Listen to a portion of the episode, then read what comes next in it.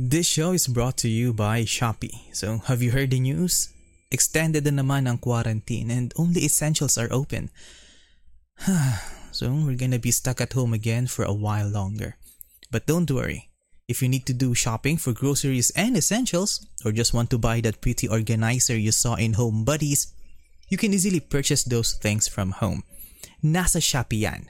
Shopee is one of the leading e-commerce platform in the Philippines where you can choose from thousands of categories and merchants. Get awesome freebies and discounts and participate in live selling. Purchasing an item is super easy as you can choose your payment method, track your delivery, and even chat with the seller. Browse through the thousands of Shopee products now and use my affiliate link in the description box below.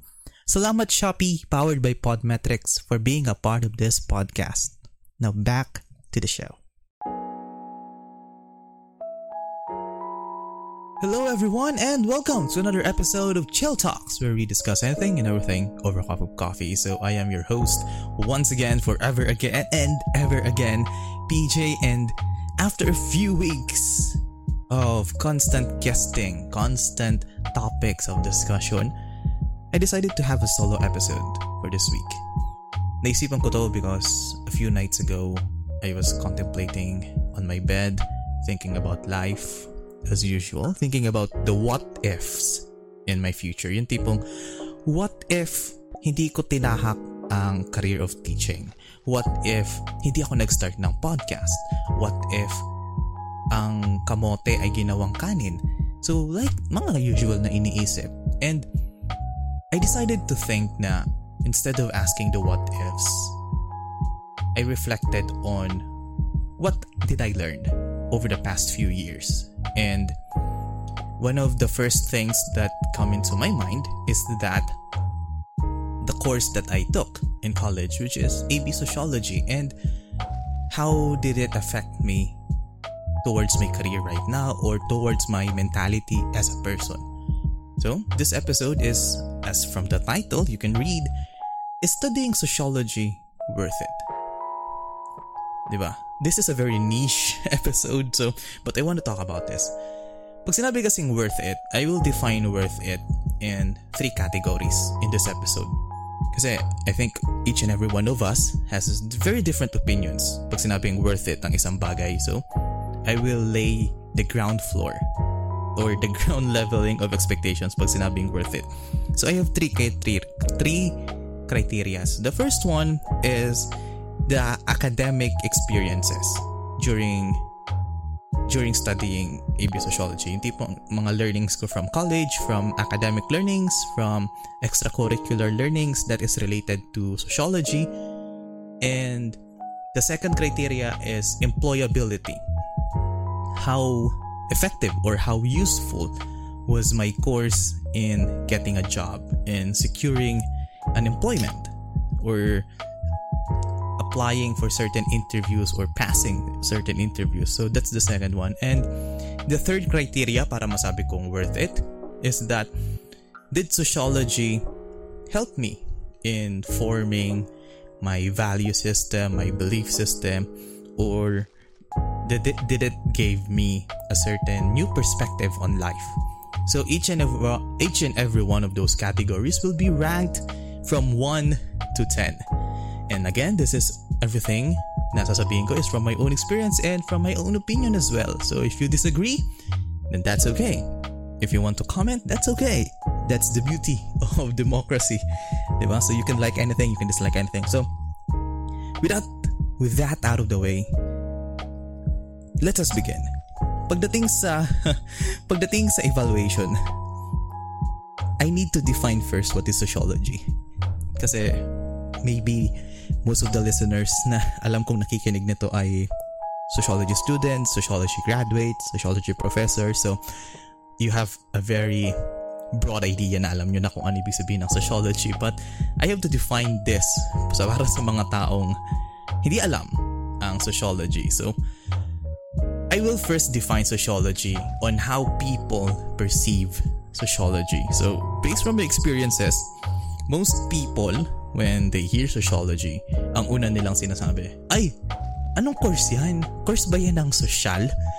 Tapos, other definition na naririnig ko in sociology is that, ay wow! Parang psychology pala yan! Ang galing naman! So that's another one. And another feedback that I get is that, oh, sociology, so parang social work. And the best one, this is not the definition of others, but ito yung na, na, na-observe ko. Sociology is often deemed or viewed as the course na it is marked as the stepping stone. yung tipong pumapasok lang ang mga students sa college sa course na sociology para by the second semester, they can transfer to the course that they want to study. So halimbawa, if someone failed sa qualification exam ng engineering, ng accountancy, they would just study sociology for one sem, then shift over the next sem sa gusto nilang course. That's why napaka taas ng shifting rate sa sociology department because yun nga, not everyone knows what it is and not everyone knows the discipline it needs to to study to study sociology. So now let us define what is sociology. So in simpler terms, in layman's terms, sociology is the study of society. Diba? Sociology handles the study na you will study the person, you will understand how a person behaves depending on the situations ng environment na kinabibilangan nila. So, let's say for example, bakit ang mga tao ay nagnanakaw? It's because maybe there are social factors na nakakapekto kung bakit nagnanakaw ang isang tao. Bakit may mga taong naghihirap? Sociology has different perspective on how to explain certain phenomenon na nangyayari sa society natin. And at the first glance, akala nyo madali. And even I perceive sociology as something a bit easy. But as you deep as you dig deeper sa course, you will discover a lot of theories, you will discover a lot of mechanics, you will discover a lot of perspectives that explains why people behave in all kinds of situations. Yung tipong ini-explain kung bakit may mga tao na sumusuporta sa iba't ibang candidates for presidential election. May mga ibang perspective kung bakit nagsasabi na bakit may mga taong nadidepress, bakit may mga tao na nag-i-indulge sa social media, bakit may mga tao na gumagastos ng malaking pera on nonsense things. There are so many aspects in a person's life na kayang ma-explain ng sociology. And During na experience sa college, usually ang basics lang naman itinuturo ng sociology. Ito yung theory, dito na-apply yung theory, then that's it. That's the usual that's the usual formal curriculum ng college when teaching sociology. And at first, hindi mo siya ma-appreciate, especially if you are in a student perspective kasi ang mindset usually ng student is to study it for the sake of the grades or for the sake of graduating. Diba? So, I seldom appreciated that like until second year of college. Second year of college was the moment I appreciated sociology. Kasi those theories, yung mga sociological theories na tinuturo sa amin, I, I tried to apply it. I tried to use it on basic scenarios, basic life activities, and it was fun. It was fun realizing that some of the theories na pinag-usapan namin sa klase ay nakikita mo sa totoong buhay. Best example nito, and this is my favorite theory in sociology, is that meron kasing tinatawag na symbolic interactionism theory. Na kung saan, in layman's terms, ang symbolic interactionism, it clearly states that each and every one of us gives meaning to certain things based from our experience, based from the opinions of others na naririnig natin, we form these ideas, we form this meaning on certain symbols or certain items in society. Best example nito is um, for example, the color red, ba? Ang color red most people can symbolize it for hatred. Most people see it as love. Most people see it as power. So the question is, bakit ganun ang pagtingin ng tao na yun? Bakit power? Bakit love? Ang tingin nila sa color red. So there are factors kung bakit ganun ang tingin ng isang tao. It's either narinig nila na power ay the red color symbolizes power. Maybe naramdaman nila na red symbolizes love. Diba? So, dun ko na-realize na, yun nga, each and every one of us gives meaning to different things. And it influences us how we interact, how we behave towards each other, how we behave towards each other's scenarios. Another concrete example na nakita ko sa application ng symbolic interactionism is when it comes to studying. Kasi if you see a subject as difficult, if you see a subject as not worthy of learning, mag-iiba yung trato mo sa subject. Di ba? Hindi ka mag-aaral kasi wala kang pake sa subject. Compared sa mga subjects na you are interested in, compared sa subjects na you are passionate to learn, you will study it regardless of the grades because you perceived that subject as something na maganda pag-aralan.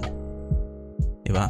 And through that symbolic interactionism, all throughout college, parang mas lumalim. Di ko, hindi naman ata lumalim. Mas lumawak na kahit papano uh, pag-unawa ko on why people behave in certain things. Kasi, yun nga, there are factors affecting those.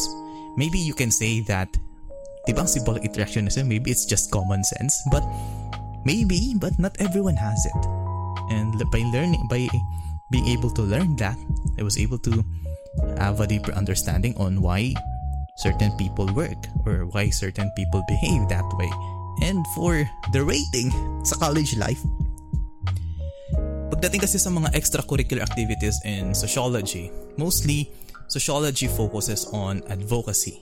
Or from where I graduated, it focuses on kung ano yung advocacy mo from women's rights, from gender's rights, and yun yung na-highlight dun sa pinag-aralan namin. And another factor when it comes to sociology, kasi understanding things is all good. Diba? If you understand why people behave that way, yeah, it's all good, but what's next? I asked myself that. Okay, naintindihan ko ang theory na ito. Okay, naintindihan ko kung bakit ganito mag-isip si ganito naintindihan, natiintindihan ko kung bakit may mga taong naghihirap. So, what's next? ba? Diba? Kasi this also underlies with another point na gusto kong i-share na understanding theories is not the main core of sociology. Understanding is just the first part. Kung ika nga sa dagat, nasa pinakamababaw ka pa lang na aspect. If you understand the theories, that's just the first step. Pero malalim na siya. Kasi, what can you do if you understand things, di ba? If you understand how people work, then ano nang gagawin mo? So dito na papasok ang main focus ng sociology, which is research.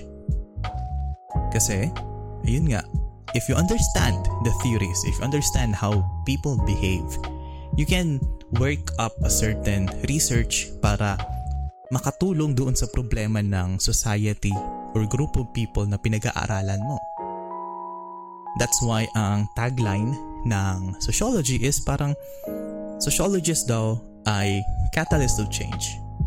Kasi you understand how people work, you understand how society works, and you create possible solutions para makatulong sa mga tao na yun. That's why ang pinaka main output ng isang sociologist is to have a research. You will select a community, you will identify the problem, and at the same time, you will propose uh, certain suggestions based on the findings of your research. And for me, that is a very important thing kasi like I said, what's the use of understanding? What's the use of knowing things if you don't if you don't know how to share it with other people? 'di ba? And dito maraming tao ang umaayaw or nahihirapan in sociology. Even I had challenges when it comes to writing research kasi ang iniisip ng karamihan is that research, thesis, dami na naman gagawin, mag edit na naman yan, gagawa na naman ng mga papers, papagod, wala namang patutunguhan ng mga research, papakahirap pa. So that's the usual thing. Pero you have to take into consideration that each and everything in society or lahat na nakikita natin sa palibot natin is a byproduct of research. Medicines are produced because of research. They identify the problems, they find certain solutions. And technology is also based on researches, di ba? But pinakaiba lang naman ng sociology is that we focuses on the people. It focuses on the people, how people behave, how people interact. And this is different from social work and hindi ko na siya i-differentiate in this episode because I think there will be a future episode where we can talk with a social worker on these things. So, ganun siya. Marami ang umaayaw sa research kasi it's intimidating. There's certain, there's so many formats na pag-aaralan. There's so many technicalities in writing a, for, a formal research paper and it made me think kasi there was one scenario na I have this friend, I have this colleague na there's wala siyang background sa English. Wala siyang alam masyado sa research. He does not know the fundamentals of the statistical methods in research pero his passion for learning is there. Nag-usap kami nung isang araw nung nagiinuman kami dati. Sabi niya sa akin, maybe baka, baka daw may paraan pa para tulad niya mag aral ng research para makapag-produce siya ng research na gusto niya without without doing those forma, formalities in research.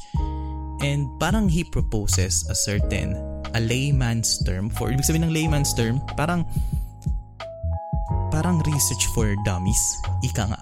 Yung tipong even those people na hindi equipped on research can understand or can even write their own researches. Kasi yun nga, many people are interested in research but they get intimidated by the process needed para makapag-produce ng research. So, yun.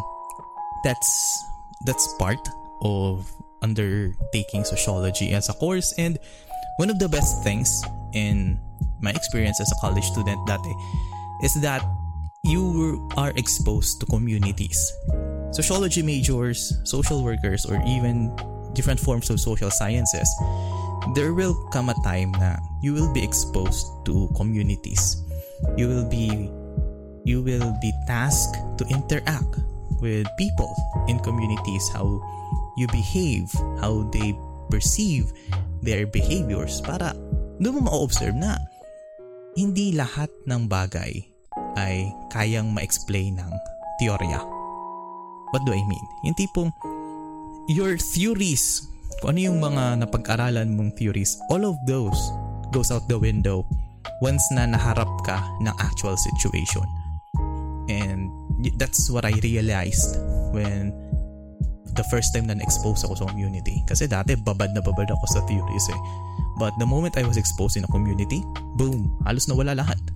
Because you have to observe the people. You have to know why they behave in certain things.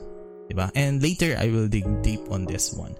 So, overall, pagdating sa studies, pagdating sa academic learnings, I, I would say that the college level is an 8 out of 10. 8 out of 10 when it comes to worth. Kasi, don't get me wrong ha, 8 out of 10 because most of the time, ay kasalanan ko. I was not interested in certain topics it was not the fault of the curriculum, it was not the fault of the university. Sadyang yun nga, at first I was disinterested in the course, but eventually I learned to appreciate it. So, that's why I ranked it a bit lower kasi yun nga, I wish I could have done better. But nonetheless, let's move on. So, okay, after you graduate, na, na, yung lahat ng pinagpaguran nyo sa thesis, dugo at pawis, you graduate, you got your diploma, you got your TOR. Now you have to find a job. Di ba? You have to find a job or either start a business kung ano man ang gusto mong tahakin. But first, let's just focus on employability. So when you graduate from college, so hindi lahat ng companies will seek will seek you as an employee. You have to find think you have to find companies, institutions na pwede mong pagtrabahuhan. And as a sociology graduate, the higher chance na mapasok ka sa mga trabaho like government positions, sa DSWD, sa mga NGOs, non-government organizations, is high. If you have a sociology degree, madali ka makapasok sa mga ganong trabaho because you have a background in social sciences. As well as pagdating sa mga researches, research-based, research-based organizations, mayroong mga survey-based organizations, they can hire sociology sociology majors quite easily. Kasi yun nga um, they know back they have a certain background on research they have a certain background on interacting with people. But here's the question. What if mag-a-apply ka ng trabaho na hindi naman related sa government hindi related sa research hindi related sa teaching hindi related sa other factors? Would you still have a decent chance as a sociology major? The answer is yes. You have, but here's the caveat you have to explain your course when it comes to interview. Kasi when you are experiencing inter- job interviews for the first time, most employers will ask, What is sociology? Ano yan? Anong course ang sociology? Tinuturo ba yan? And you have to explain kung anong sociology kasi unlike other degrees like accountancy, like political science, like social work, alam na ng mga tao ang pagtatrabahuhan mo, di ba? Yung tipong there is a correlation with your degree and your your future profession. But since ang sociology is a very flexible kind of course, pwede kang mag-apply kahit saan. So you have to explain it to those who don't who don't understand what it means. So, at one point, nag-apply ako dati sa sa sales. Nag-apply ako as trainer. And yun nga, tinanong sa akin, what is sociology? What is sociology? Ano yung edge nga? Ano daw yung edge ng course ko? And I just answer honest, honestly. Sinay ko lang naman na sociology handles people. And through that study, through that course, natuto ako makipag-usap, natuto ako makipag-interact on and how to understand people. And usually yung sagot na yon, it can get a higher approval with HRs kasi tingnan nyo ang reality na in each and every workplace, it's important to understand how people work. It's important it's important to understand how people behave para alam mo kung paano makisama on different situations how to behave on certain aspects sa work environment and yun din ang tinitingnan ng mga employers. And yeah personally sociology can give you an edge. To be honest yeah. Sociology can give you an edge kasi lalo na sa mga taong familiar kung ano ang sociology. Yun nga because they can see that you can handle yourself well with other people because you understand how people inter- how people behave. And that's the beauty of that course when it comes to employment But yun nga, it's very challenging. You have to explain yourself most of the time. And overall, I can rate employability 9 out of 10. It's not 10 out of 10 because you have you really do have to explain things. Lalo na kung hindi pa kung hindi pa masyadong malapit yung in-applyan mong trabaho sa course mo because some employers still look at the courses and sometimes the challenge hindi naman I hindi naman to I think challenge pero ang reality kasi ng mundo is that kung ano yung tinapos mo dapat malaki ang chance na yun ang trabaho mo. Most people have that kind of expectations and hindi naman din tama pero sometimes nakaka-apekto ito sa mindset ng isang tao. Kasi let's say for example a person graduated magna cum laude in accountancy tas iba yung profession niya most people will see it as differently but who cares about people's opinions on that kind of matter you do what you want but I'm just explaining this kind of scenario pagdating sa yun nga, employability rate and pursuing a sociology degree kasi it's very ano tawag nito? It's very unpopular pa. Not anyone, not everyone knows this. Not everyone knows this course because una, wala siyang board exam. Okay? Sociology doesn't have a board exam. Parang pwede mong gamitin ang sociology as pre-law instead of political science, you can use sociology as pre-med. So kasi ang, ang medicine for your any for your course naman siya. Pero yun nga, usually wala talaga nakakaalam kasi it's not well known na uy, sociologist ka, anong alam mo? 'Di ba? Mahirap sa conversations ang ganun. But overall, have securing a job in, with a sociology degree is easier. I would say. Okay? So, yun lang naman. That's for that's for the employability rate. And finally, let's proceed with longevity. Ibig sabihin ng longevity, ha? did sociology um, tawag nito, did sociology gave me a new outlook in life? Did it help me improve? Did it help me become a better person? Because at the end of the day, it's still important when taking up a course. Di? Yes, studying a course in college, you will learn kung yung course na yan.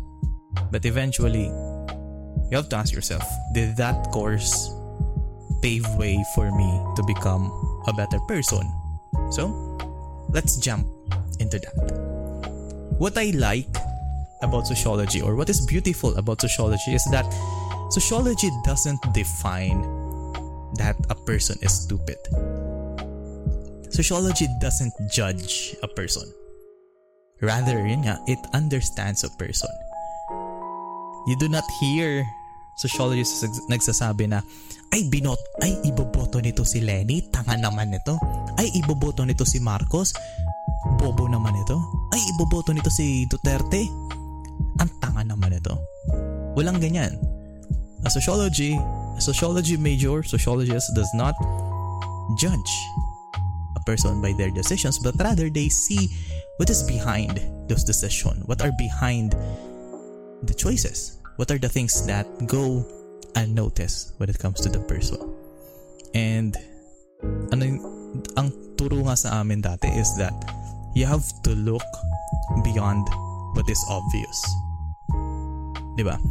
Do not see things on a surface level because there are so many things happening behind the scenes and as a sociology major, that's what I did. I practiced doing that in my day to day life. Understanding why people behave, understanding why people act, or why people say some things. Kaya parang sinasabi ng tao na ang taas-taas daw ng pasensya ko. But no, I am a very impatient person but sadyang I just regulate it by understanding the situation of others. It's hard, but it's the right thing to do. And I think that's the best thing sociology has taught me. Na, yun nga, you don't judge, don't judge. That's the easiest term. Don't judge and look beyond what is obvious. But, but, here's the caveat. Yung tipong, you will learn so many topics. You will learn so many theories. You will learn so many ideas. But at the end of the day, you need to have a set moral grounds. You need to have a set of values as well para hindi ka hindi ka madala ng mga theories na pinag-aaralan mo. Yung tipong yung tipong you have you can understand the world but you need to have a moral compass. The best example I can give this is that personally I can understand people that get an abortion. 'Di ba? There are so many factors why while a couple or why a female will have an abortion. The mindsets, I can understand that. But personally, I won't encourage my future wife, my future daughter to have an abortion because that's where my moral compass start. And this is what I observed sa mga dating kilala ko na tinake ang sociology as a career na sa sobrang dami na nilang pag-understanding sa mundo, they lose track of what they believe in. So, I realized that despite the theories, despite the opportunities to understand society, you still need to have a, founda- a foundation for yourself as well. So that you won't so that you will not get lost. You will not be swept away by so much understanding of the world. You still may papanindigan ka pa rin sa buhay. Diba? And another one that I properly observed or experienced firsthand na kung saan that's why I think for almost three years, I think three years ba or two years, I hated sociologists.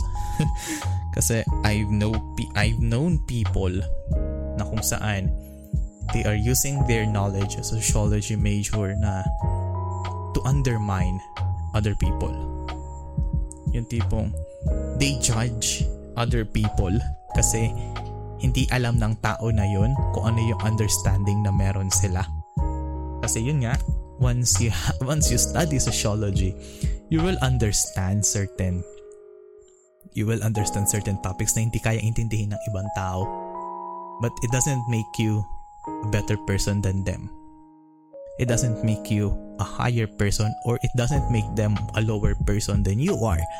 And that's why I hated sociology for almost almost 2 to 3 years kasi parang inisip ko na ay, dito ba ako darating? Dito, dito ba papasok ang career ko in the future? Na I understand these theories, therefore lahat ng mga tao na hindi nakakaintindi ay mas mababa sa akin. I don't like that mindset. so, eventually it changed.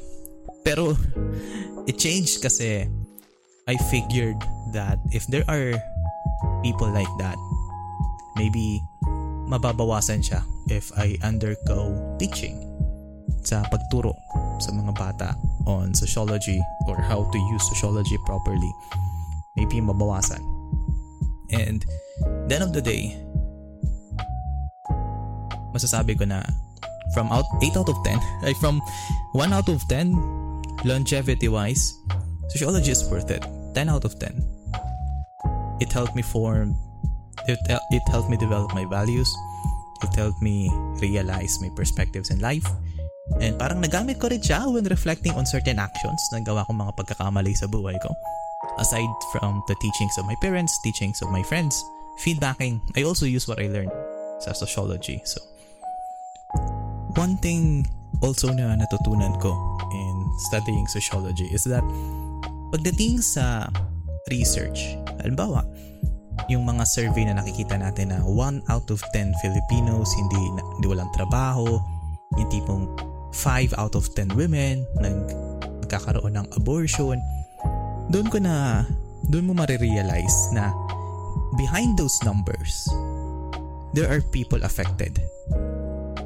And yun yung parang gusto ko maintindihan din ng mga nakikinig sa episode na to na if you hear those research numbers, if you hear those statistics, you should be alarmed regardless kung gaano kataas or kaliit yan.